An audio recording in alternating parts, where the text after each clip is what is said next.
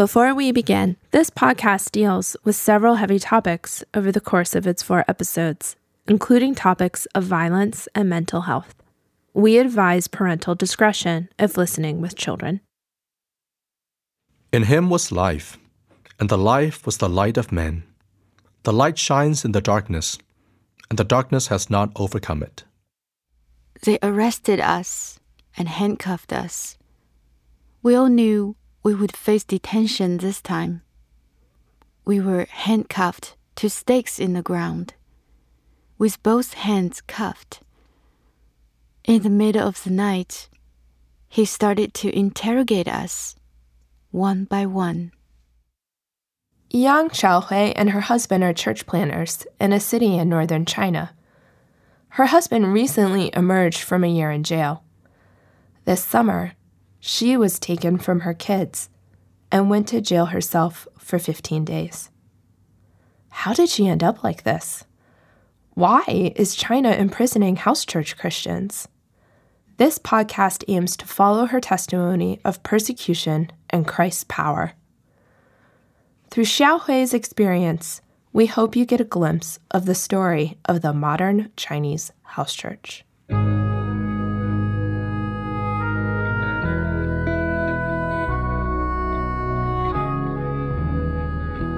This is the house church in China. This podcast is a true story of how Yang Xiaohui suffered, but why her suffering was worth it.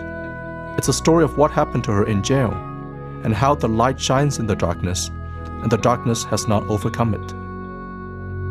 Calm, calm my heart.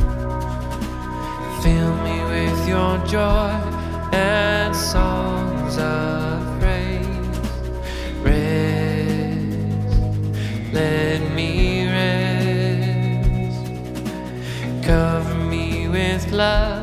and show your ways.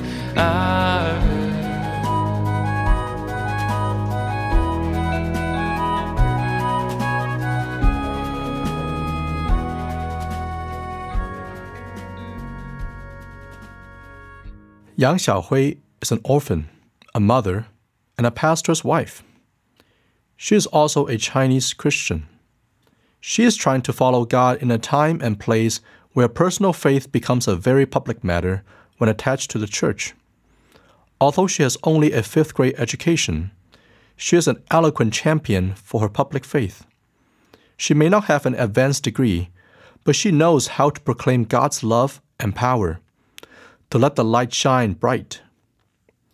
How did a humble, ordinary woman like Yang Xiaohui end up in jail? To answer that, we must understand Xiaohui, her church, and the society where she lives.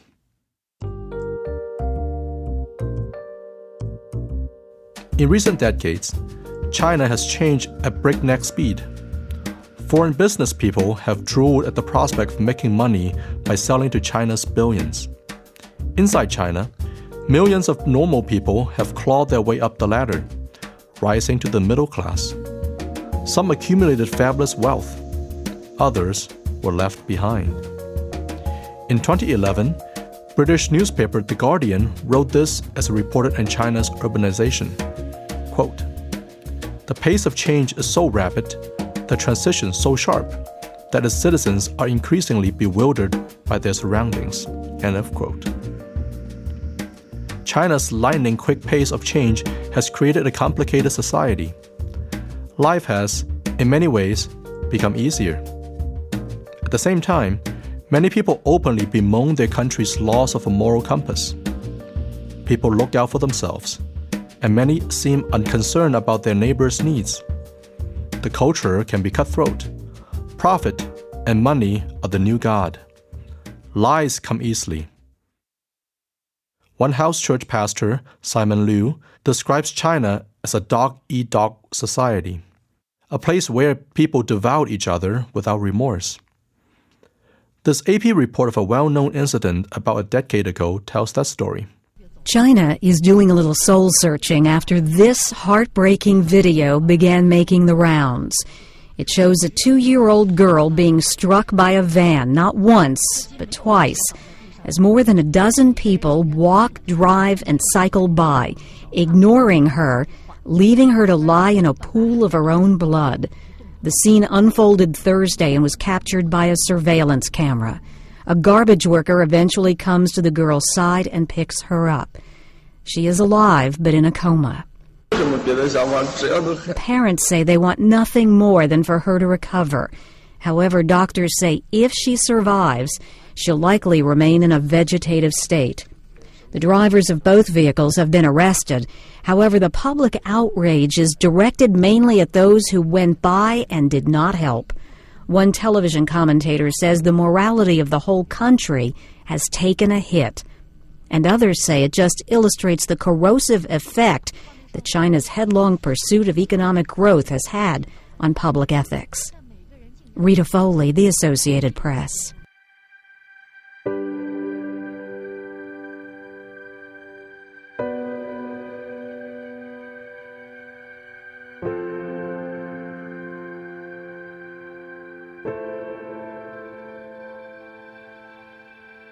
The Chinese Communist Party, or CCP, is well aware of the nation's societal problems. It tries to resolve them by promoting their own ethical standards through propaganda and education. In this environment, the light shines in the darkness. Xiaohui is one woman, but her experience is a microcosm of a larger societal clash. She and her church submit to Christ above all others. At the same time, their joyful and sacrificial love shines brightly in a dark time. Their determination has also created some big problems for them, though. So, if the CCP tries to promote their own ethical standards, who gets to determine what's right and wrong? Xiao Hui and her house church have been labeled illegal. The Chinese government often uses this term for undesirable factions of society. Other groups with this label include cults involved in murder and extortion, or so called Tibetan underworld forces. Most people assume illegal groups deserve any trouble they may reap. For most of Chinese history, citizens owe their highest loyalty to the emperor. Today, the CCP has replaced the emperor. The government demands its citizens enthusiastic love and loyalty. Most people bend the knee. Some do this with nationalistic ardor. Many simply passively submit so authorities will leave them alone. Most normal, ordinary people want to avoid sensitive topics and keep out of trouble. Many Chinese acknowledge injustice exists in China, but they're not invested in changing unjust laws. Even if some people are frustrated by the lack of freedom to express themselves openly, most people are satisfied to live and be left alone. Having food on their tables and a steadily improving quality of life is so different from what older generations experienced during the wars, famines, and revolutions of the 20th century. A lot of Chinese are content with the status quo.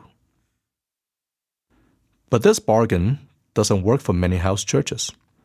Their problems is they believe in something more than stability and a complacent life.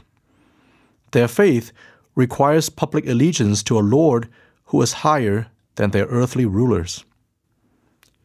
Here's what a house church pastor in southeast China said about how he views his nation.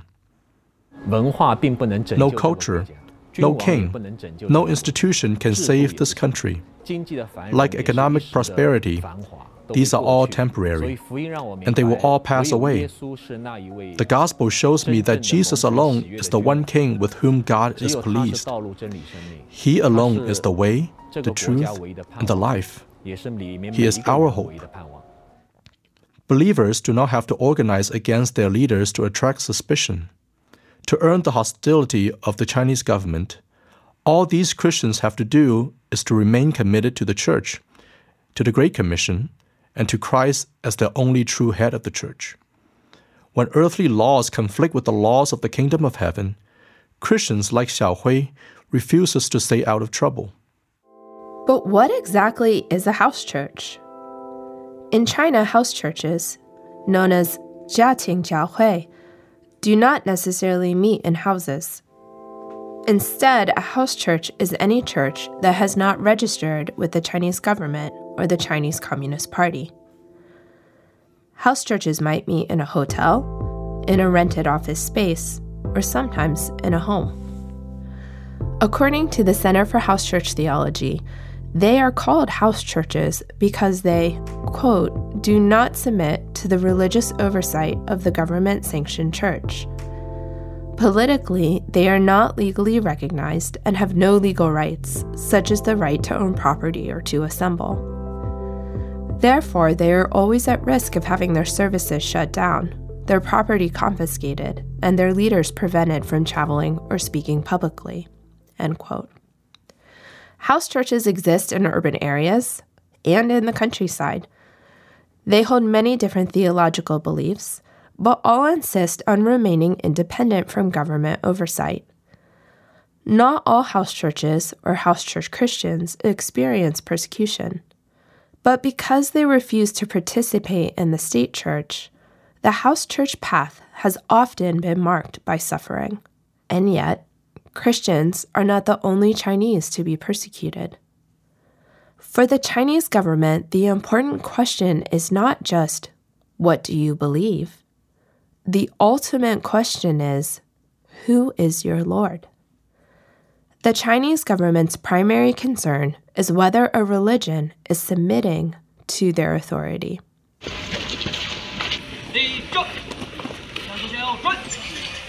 Here's an example in 2018, for the first time in 1,500 years, the Shaolin Buddhist Temple raised the Chinese national flag to the tune of the Chinese national anthem. That event now happens regularly.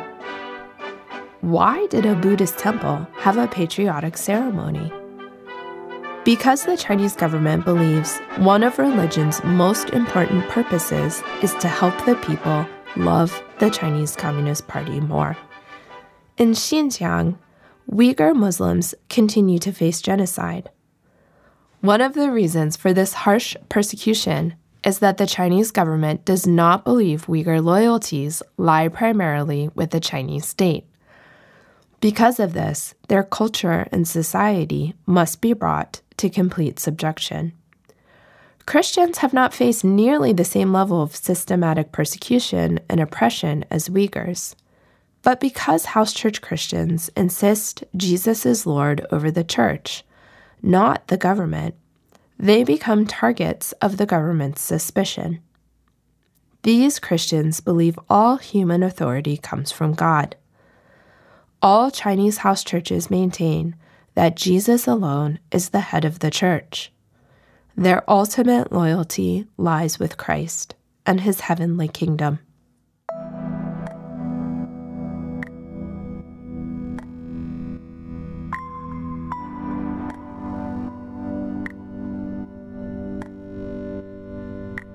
All this returns us to our initial question How did Yang Xiaohui end up in jail? A few weeks ago, I heard a Chinese Christian joke about how Christians who are thrown in jail become chaplains for the Chinese prison system. I've heard this before. Xiaohui became an ambassador of Christ in prison because she believes the gospel proclaims a kingdom. The gospel is not private. Christ's light is a public matter. Jesus said, Nor do people light a lamp and put it under a basket, but on a stand, and it gives light to all in the house it cannot be kept quiet. Xiao Hui is a citizen of Christ's kingdom, and she lives by the rule of heaven. She tells others about that kingdom. She worships alongside others who believes as she does. Xiao Hui's husband, Tan Jian, who planted their church in 2018, first served a 15-day detainment in 2021. After his first release, he wrote, I have pleaded our case with police officers, officials, and even my fellow inmates. To them, our words do not count. Our voices are not important enough to be heard. And even our proclamation of God's word is nothing but a lie. Christ, on the cross, was long ago presumed guilty by the world. Chinese society, Chinese officials, and Chinese law say Xiaohui, Tanjian, and house churches are guilty. These officials claim house churches are disturbing social stability by refusing to register and submit. House churches, though, say government verdicts do not make them guilty of wrongdoing. Christ determines guilt and innocence. Xiaohui is determined to live by Christ's law in a society that tells a different story. How are house church Christians responding to this pressure? Although Xiaohui's preacher husband has been seized and interrogated many times before, his first 15 day detainment was very difficult for her. Although Xiaohui fully expected her house church to face pressure, she didn't welcome it. When persecution came, she didn't feel courageous or bold. That was a period of torment for me. The 15 days when he was detained.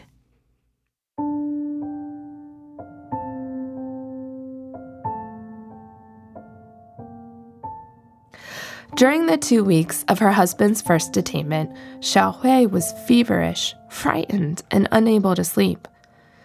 She felt ashamed, and she hid her husband's arrest from her own unbelieving family members. Government officials turned off the water, heat, and electricity for their rented house church space to discourage believers from gathering. Her church asked Xiaohui and her young daughter to move into the apartment and watch over it, but that was impossible in the midst of northern China's bitter winter. Some friends distanced themselves from her, not wanting to attract trouble. Others warned the police might raid her home at any moment to search for incriminating material. Each night, before she and her seven year old daughter went to sleep, Xiaohui dragged her sick body through the apartment. She piled a stack of stools against the door, hoping to slow any attempts to break in.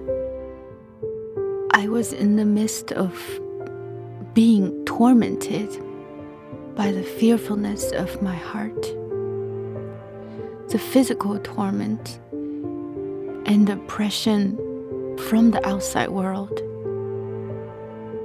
It was the weakest time I can remember since I came to the Lord. Fear, stress, and sickness all tangled together. And I was very vulnerable.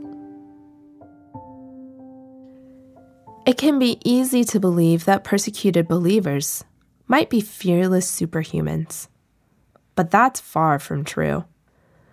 During Tan Jian's first imprisonment, Xiao Hui was sick, scared, ashamed, and anxious. She was embarrassed to share his arrest with unbelieving family, and she worried about her son and young daughter. Yet eventually, she determined to stop trying to hide their troubles.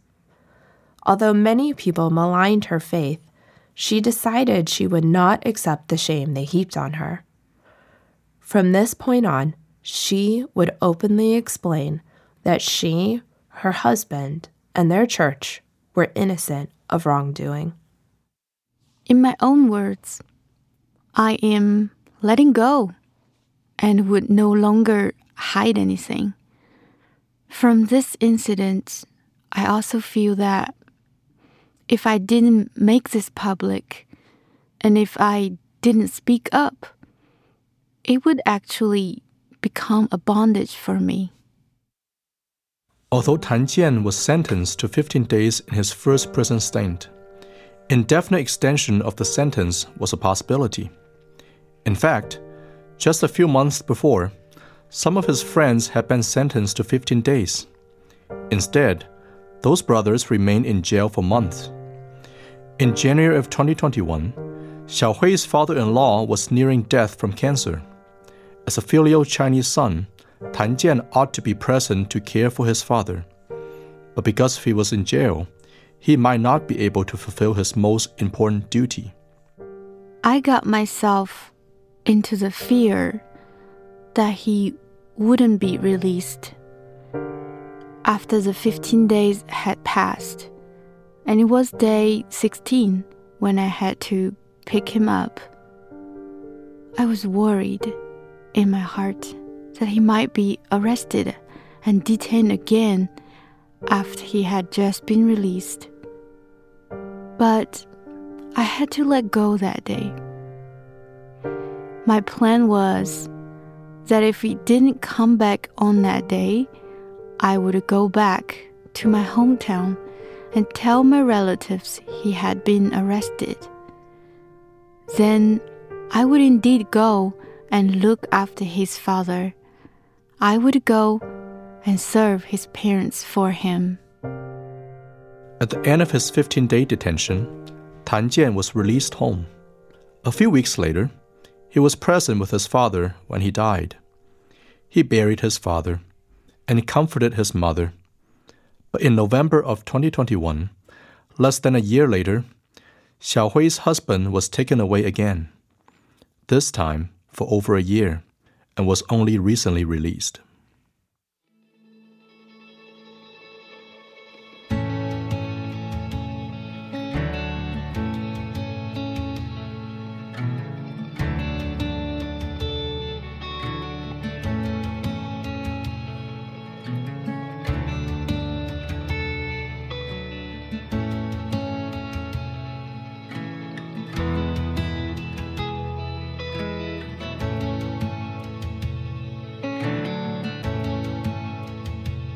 On the next episode of The House Church in China. Less than a year later, in the summer of 2022, Yang Xiaohui was also put in jail. I told my son to go back inside. I'm going with the officer. I'm going right now. Take care of your little sister. After that, I left with the policeman. I see eternity in faces of the saints, and you will not abandon us to hopelessness. Hey everyone, thank you so much for listening to the House Church in China, um, our new podcast. We're excited to get it out to you. I'm here with my co host Ryan, and we thought it would be helpful for us to have a, a section at the end where we could just chat through questions we're thinking about, application points that we see for uh, Christians living outside of China, particularly in North American contexts. Um, yeah, just to try to bring it down a level, um, bring it home a little bit. Um, so I'm going to let my my co-host introduce himself a little bit. Um, he's a very fascinating person. So Ryan, tell us about yourself. Hello, I am not that fascinating. But um, I am simply a pastor in Cincinnati, Ohio, in a PCA church, but I'm also the translation manager for China Partnership. I grew up in China and came to this country for middle school and high school and have lived there since lived here since then. And I live in Cincinnati with my family, uh, my two kids and my wife. And my mom also lives in a household, so it's a busy and full house. I um, live in Pittsburgh and that's actually where we're recording this. So, welcome to Pittsburgh, Ryan. Um, I'm I kind of say that I'm from Pittsburgh culturally. Um, my extended family is all from Pittsburgh. Um, but actually, I, have only lived a relatively small fraction of my life here. I've lived a, lo- a lot of different places. I've lived on, um, I think I've lived in like 10 cities across three different continents. And yeah, I I am on staff with China Partnership. I'm our content director, and I also uh, work with a new um, group called the Center for House Church Theology. I'm the managing director over there. And my passion and my desire is to get um, the stories and the words of the Chinese house churches out for the global church. Um, I think we have so much that we could be learning from Chinese Christians. And um, yeah, so I guess on that note, Ryan, I know um, you had some thoughts from this episode. Um, I think particularly some things that you thought might be helpful to unpack a little bit more. Um, yeah, so so tell me what you're thinking about. Yeah, I think one thing that really jumped out to me when I first read the story is the social bargain that I mentioned in the middle of this episode about the Chinese society and the Chinese government, and actually reminded me a lot of two other places. One is um, the well Czechoslovakia back then, of how a lot of these authoritarian regimes rely on the citizens to stay quiet and put their heads down. So in Czechoslovakia, and I studied abroad there one, one semester, and Václav Havel wrote a book about how people just submit by simply putting up a sign of slogan for the Communist Party on their storefront. And these shop owners put up that sign not because they believe it or they care about it. They just put us put it up so that the government could leave them alone. And that's kind of the social bargain that government had with the people is that you know you comply with us even without any personal interest at all. We will leave you alone.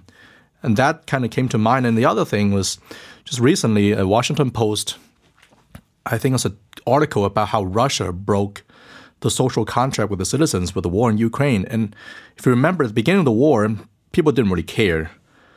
And Russians, I mean, they, they felt the pain of the economic sanctions, but they mostly stayed quiet and even support the government. But when Putin started drafting his citizens, that's when people started running away and escaping the country because now the contract was broken that you know they didn't care what Putin could do and what kind of injustice the government commits as long as the government leaves them alone. But as soon as that started affecting them and having a negative impact on them, that's a violation of the social bargain.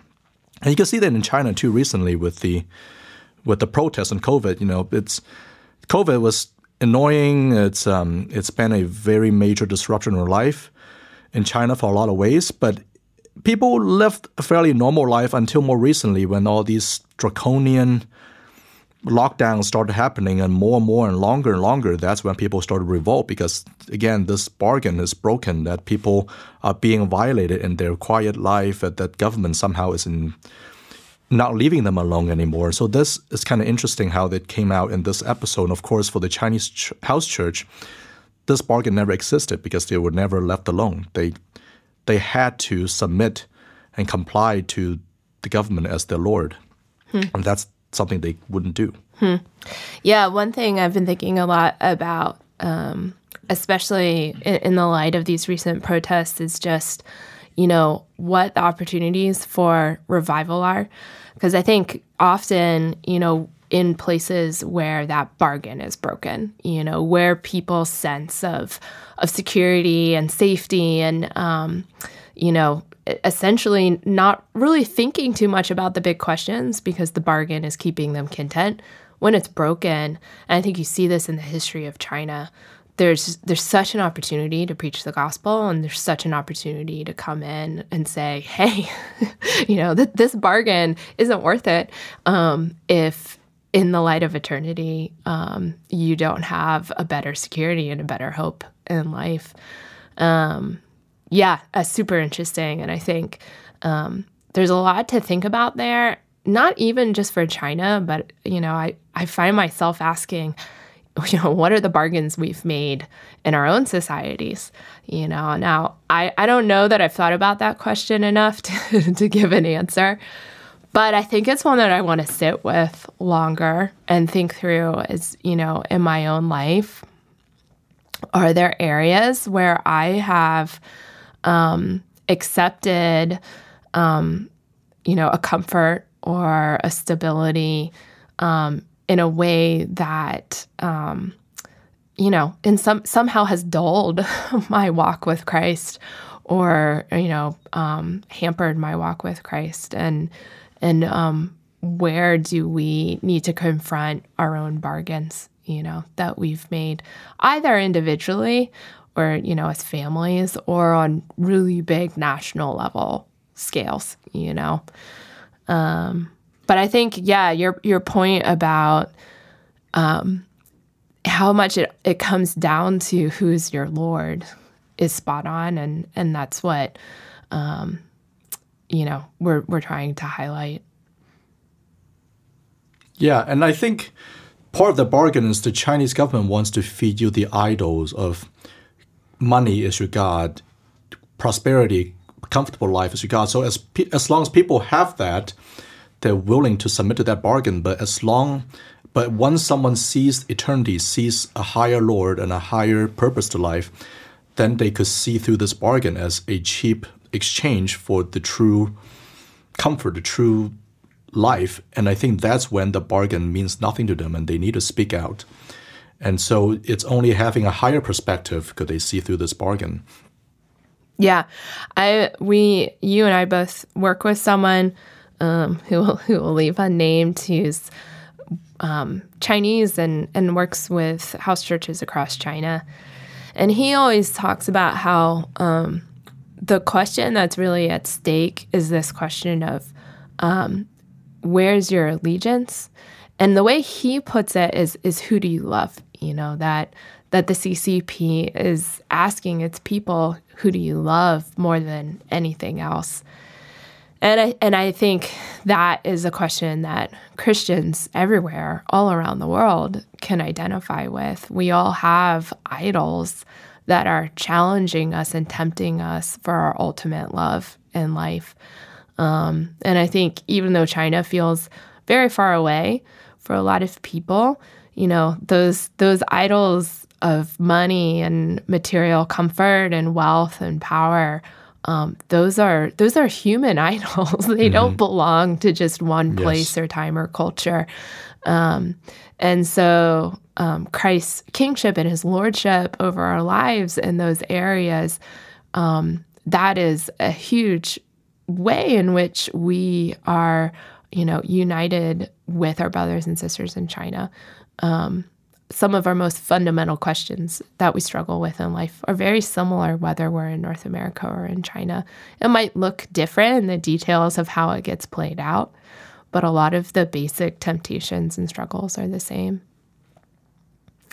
Well, let's um, wrap up there. Um, we are excited to uh, keep going with this story. Um, there's really a lot of um, great stuff to unpack in it.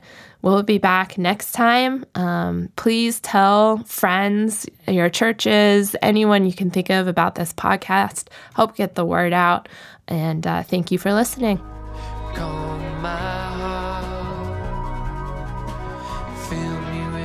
The House Church in China is written by E.F. Gregory and is a production of China Partnership.